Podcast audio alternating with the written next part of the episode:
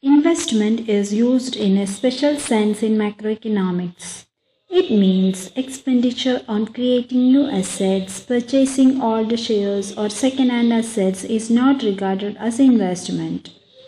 Net investment or capital formation should be the net increase in the community's real capital, that is, equipments, buildings, inventories.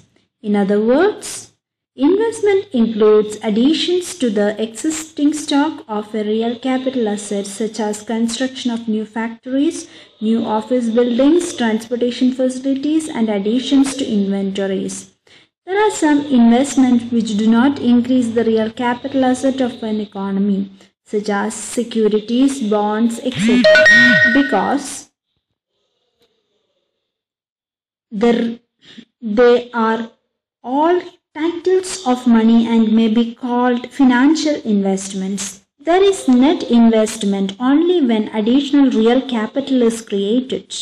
Investment plays a dual role in macroeconomics. It is a large and volatile component of spending. Hence, sharp changes in investment can have a major impact upon the demand, aggregate demand and then on output and employment.